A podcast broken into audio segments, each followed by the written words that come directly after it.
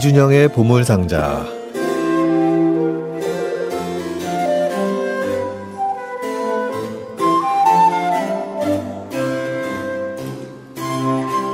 매주 수요일 2부는 보물과도 같은 클래식 음악을 다양한 주제로 만나보는 시간이죠. 자, 오늘도 음악 칼럼니스트 이준영 씨 모셨습니다. 어서 오세요. 안녕하십니까? 네. 오늘은 어떤 음악 준비해 오셨습니까? 네. 오늘은 지난주와 마찬가지로 좀 비슷한 개념인데요. 오늘의 주인공은 슈베르트입니다. 아, 슈베르트. 네. 혹시 저를 좀 의식하신 건지 살짝, 하이든, 슈베르트. 제 고향 네. 분들을 많이 모셨네요. 네. 그래서 슈만도 좀 해볼까 생각하다가 일단 오늘은 슈베르트를요. 네. 어, 이번 주와 다음 주에 걸쳐서 두 주에 걸쳐서 슈베르트의 마지막 해 1828년을 음악과 함께 살펴보고자 합니다. 네. 1828년 슈베르트가 몇 살이 됐던 해죠? 1797년생이니까 31살인가요? 네. 정말 지금 생각해 보면 저 어렸을 네. 때 31살로 생을 마감한 슈베르트 이렇게 들을 땐 들을 때는 그래도 어른이었는데 지금 생각하면 애기예요. 그렇죠. 네. 너무나 어린 나이에 그 많은 주옥 같은 작품들을 남기고 떠났는데 네. 오늘 그 마지막 네. 작품들 한번 같이 들어보고 이야기 나눠보겠습니다. 네. 어, 말씀하신 대로 참 그 한 해에 믿을 수 없을 정도의 걸작들을 만들어냈죠. 네. 작곡가 브리튼이 그런 적이 있어요. 그 1727년 11월에서 그 다음에 11월 세상을 떠날 때까지 1년 동안이 아마 음악사에서 가장 기적적인 한 해가 아니냐 음. 그런 말을 할 정도로 정말 놀라운 속도로 걸작들이 나왔는데 오늘은 그 중에서 상반기 1월에서 6월까지 만들어진 음악들을 준비해 보았습니다. 네. 슈베르트는 그 전에 1727년 그 가을과 겨울에도 걸작들을 썼죠. 겨울 나그네가 완성됐고 그다음에 그 잘하시는 즉흥곡 두 번째 세트 네. 도이치 935인가요? 네. 네, 그, 그 세트를 만들었는데 1월 되면서부터 몸이 많이 좋아졌던 것 같아요. 그러면서 어 작품도 더 많이 쓰고 친구들과의 어떤 사회생활도 더 활발해졌는데 그해 1월에 1월 말에 에, 친구였던 그 슈파운의 약혼식을 기념하는 슈베르티아데가 열렸어요. 슈베르트 그 슈파운의 집에서. 네. 그게 슈베르트가 그 친구들과 했던 슈베르티아데의 마지막이었습니다. 음. 이 마지막 슈베르티아데에서 친구들과 함께 모인 자리에서 슈베르트가 초연한 곡이 바로 피아노 트리오 2번 E 플랫 장조입니다. 아주 유명한 곡이죠. 뭐 영화에도 많이 쓰이고 네. 영화에서 이 악장이 많이 쓰였죠. 많이 쓰였죠. 예, 뭐 피아니스트 이런 영화에도 나오고 네. 예, 슈베르트가 이제 베토벤이 이 세상을 떠난 다음에 자신이 빈을 대표한 음악가라는 어떤 그런 그 자부심이랄까 어떤 그런 의식이 있었던 것 같아요. 그러면서 어, 점점 야심차게 특히 기악곡들을 많이 쓰기 시작했는데 음. 에, 그첫 어떤 포성을 올린 곡이 바로 이 곡입니다. 슈베르트 자신도 스스로 대표작이라고 생각할 만큼 자신 있어 했던 작품. 에, 마지막 슈베르티아드에서 초연된 이 곡을 오늘은 3악장 골라봤습니다. 네. 에, 안드레아스 슈타이어, 다니엘 제펙, 로엘 딜티앙의 연주로 들려드릴까 합니다. Thank you.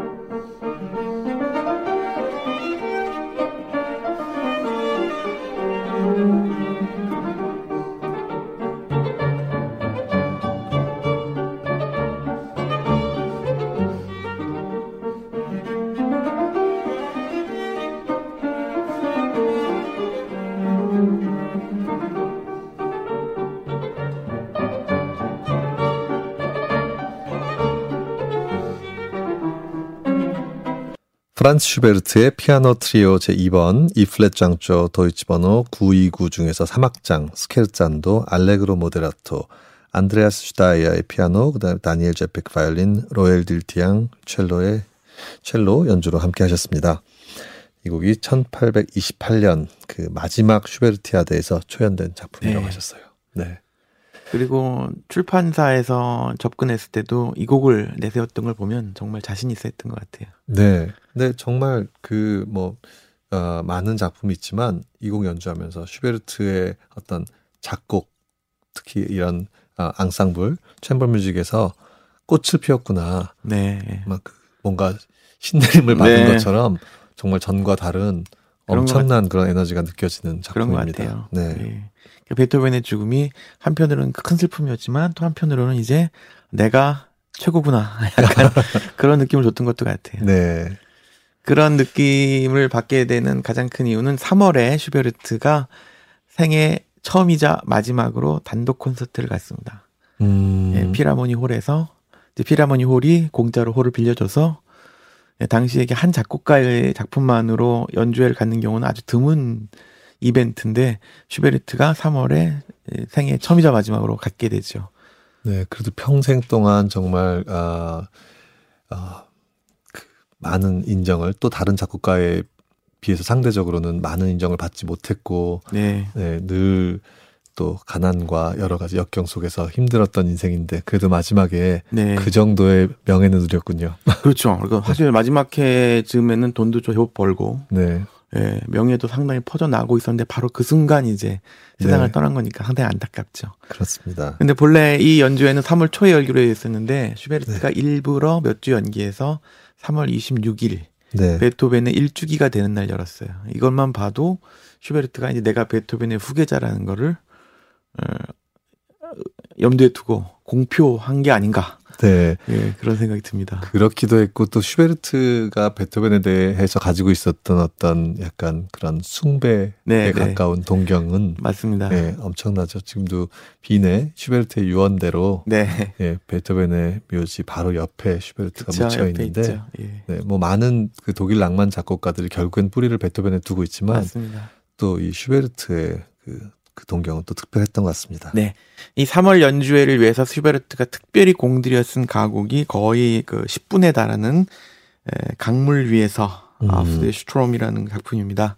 이 곡은 피아노에 호른 반주가 붙는 독특한 편성인데 어, 네. 예, 아주 대곡이죠. 특히 슈베르트는 이날 연주회를 통 위해서 특별히 만든 이 곡에서 이 호른과 피아노가 중간 부분에 살며시 베토벤의 에로이카 교향곡의 장송행진곡 선율을 연주하면서 베토벤에 대한 어떤 추모를 드러내면서 이제 네. 자신과 베토벤의 어떤 관계를 또 선언하는 굉장히 의미 있는 그런 작품이기도 아, 합니다. 네. 예, 이 곡을 들려드릴게요. 테너 미하엘 샤데의 노래, 그레엄 존슨의 피아노, 데이빗 피아트의 호른 연주로 들려드리겠습니다.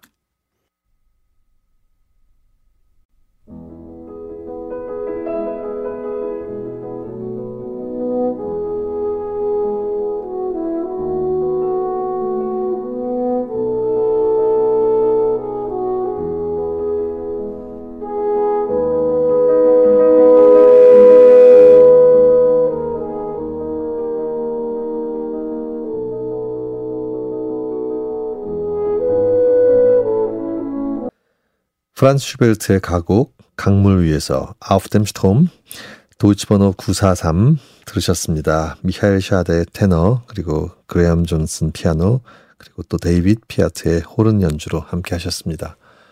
가곡으로서 굉장히 대곡이고 네. 또 함께 나오는 그 호른의 선율이 굉장히 인상적인 네. 작품이네요. 어떤 남자가 이제 배를 타고 육지에서 멀어지면서 그 자신이 떠나온 땅을 이렇게 바라보는 그런 감정을 노래한 시, 그 가곡인데 그게 네. 아마 이승을 의미하는 것 같아요. 저승으로 떠나는 사람이 음. 그런 의미에서 베토벤의 그 장송행 진곡을 인용한 것은 어, 베토벤을 어떤 오마주한 게 아닌가 네. 뭐 이런 생각을 충분히 해볼 수 있습니다. 네, 이 마지막 해에 총 몇 곡이나 몇 개의 작품을 썼을까요? 어마어마한데요. 어, 많죠. 현악 네. 오중주가 있고 피아노 소나타 세 곡이 있고. 있고 클라베 슈티케가 있고 백조의 노래가 있고 네. 그 외에도 또 가곡이 몇 곡 더 있고 또 환상곡도 있고 네. 피아노 듀오도 있고 본인이 마지막 해라는 걸 혹시 예감하고 그렇게 그냥 그건 아닌 것 같아요. 이렇게 예, 했을까요? 예, 감은 아마 가을쯤 했던 것 같아요. 네. 피아노 소나타 세 곡하고 네. 현악 오중주를 쓸 무렵부터는 이제 아 내가 이제 못 살겠구나라는 걸 느꼈던 것 같아요. 네, 저는 한번 거기에 대해서 생각해 본 적이 있는데 보통 이렇게 그 마지막 작품들 네. 후기 작품이라고 하잖아요. 마지막 시기의 작품들을. 네. 예를 들어서 베토벤의 뭐 후기 후기 소나타다, 피아노 소나타다. 네. 그러면은 이제 베토벤이 57살인가요? 그렇죠. 그 정도의 생을 마감했으니까 네. 어쨌든 50대 중반에 어쨌든 연륜이 담긴 네. 그런 아, 작품들인데 슈베르트의 후기 소나타 하면은 그래봤자 갓 서른 된 네, 젊은 네. 젊은 청년 지금으로 말하면 청년에 가까운 네. 그런 나이인데 그런데도 불구하고 그 후기 소나타라는 것이 갖는 무게와 연륜이 담겨 있거든요. 그렇죠. 네. 그러면은 이 사람이 다 명이 있어서 네. 마지막이 되면은 그런 정말 원숙한 자기 인생을 다 담은 작품을 쓰게 되는 건가 하는 그런 것 같아요. 해본 적 있습니다. 특히 마지막 세 곡은 이제 죽음을 예감했을 테니까 네. 그때부터 건강이 정말 급격도로 나빠졌으니까 다음 주에 들려드릴 얘기였네요. 아 그렇습니까? 네. 다음 주에 더 길게 네. 들려주십시오. 다음 들을 곡은 뭐 익히 잘 아시는 곡입니다. 예, 환상곡 F 단조죠. 바로 이 무렵, 그러니까 1828년 4월 무렵에 슈베르트가 썼습니다. 평생 아마 가장 좋아했던 여인이라고 할 수 있는 카롤리네 에스테르하지에게 헌정된 작품입니다. 네. 네. 슈베르트의 어, 그 피아노 연탄곡이죠. 어, 네. 네. 네 손을 위한 피아노 환상곡 F 단조 도이치번호 940 중에서 알레그로 몰토 모데라토. 네, 오늘은 좀 특이한 연주 준비했습니다. 아, 네. 특이한 연주자 한번 소개해 주세요. 예, 스비아토슬라프 리흐테르와 벤자민 브리튼이 1965년에 가졌던 연주의 실황입니다. 아, 실황 연주군요. 네, 한번 들어보시죠. 네.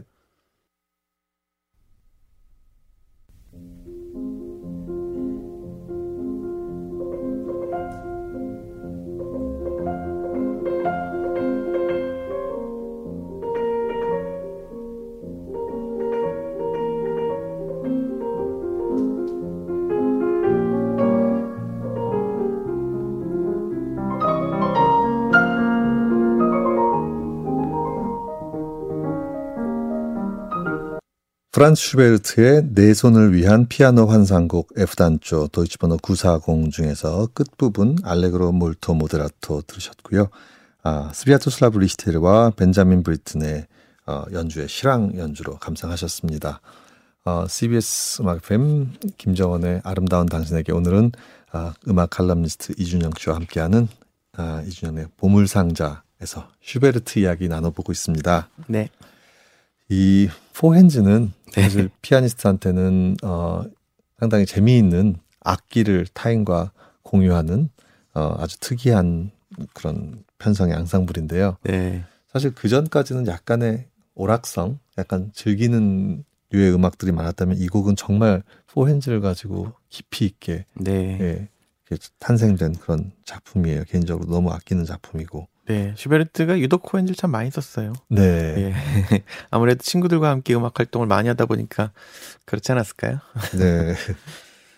또 이게 뭐 드라마에서도 나왔었다면서요, 이 음악. 네, 아 저도 뭐 드라마를 보지는 않았는데 유명 네. 유명했죠. 네, 저는 저도 못 봤는데 언제부턴가 이 곡을 연주하면은 네. 그런 피드백이 오더라고요. 네, 맞아요. 네. 그래서 이 곡이 마치 약간 불륜의 상징이 되어버린 듯한. 예, 아 그러네요. 네.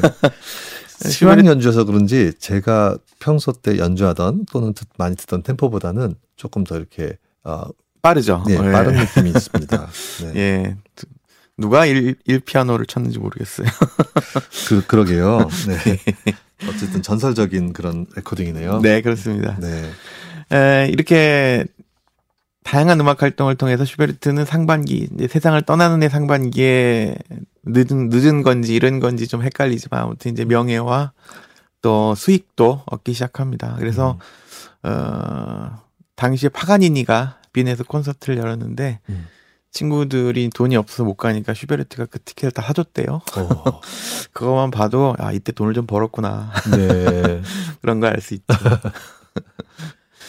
또이 무렵 슈베르트는 렐슈타프 또 이런 시인들의 시에 새롭게 곡을 붙이기 시작하는데 그 곡이 이제 나중에 훗날 사후에 이른바 백조의 노래 Schwanen 음. gesang이라는 제목으로 출판되는 바로 그 노래들입니다. 이 상반기 4월 5월에 슈베르트가 이 가곡집의 첫 곡들을 쓰기 시작했는데요. 그 가운데 지금 봄이니까 봄의 동경 아주 유명한 곡이죠. 이 곡을 들려드릴게요.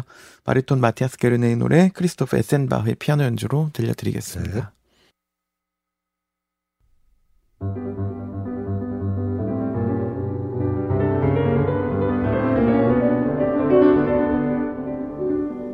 Säuselnde Lüfte wehen so wild, blumige Düfte atmen erfüllt. Säuselnde Lüfte wehen so mild, blumiger Düfte atmend erfüllt. Wie haucht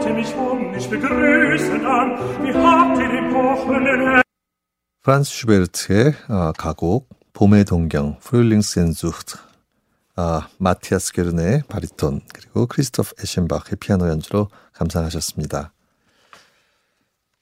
어, 봄의 동경 이 요즘 계절하고도 잘 맞는 어, 그런 음악이었어요. 네. 네.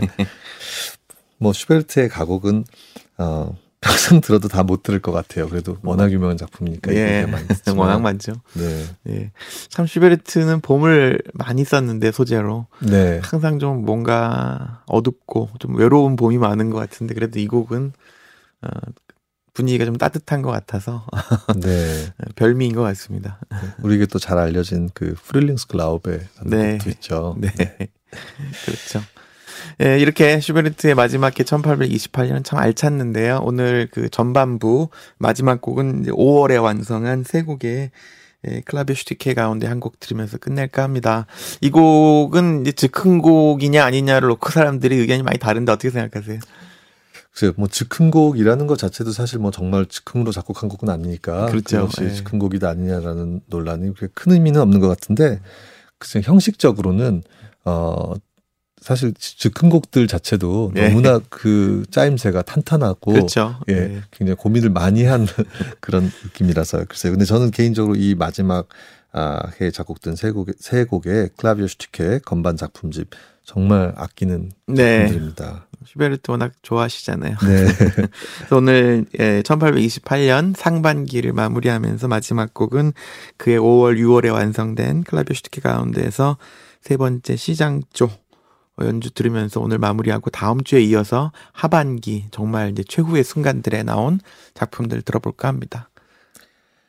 네, 아, 이준영의 보물상자 마지막 곡은 광고 후에 보내드리겠고요. 음악 칼럼니스트 이준영 씨와는 오늘 여기서 인사 나누겠습니다. 오늘 감사합니다. 고맙습니다.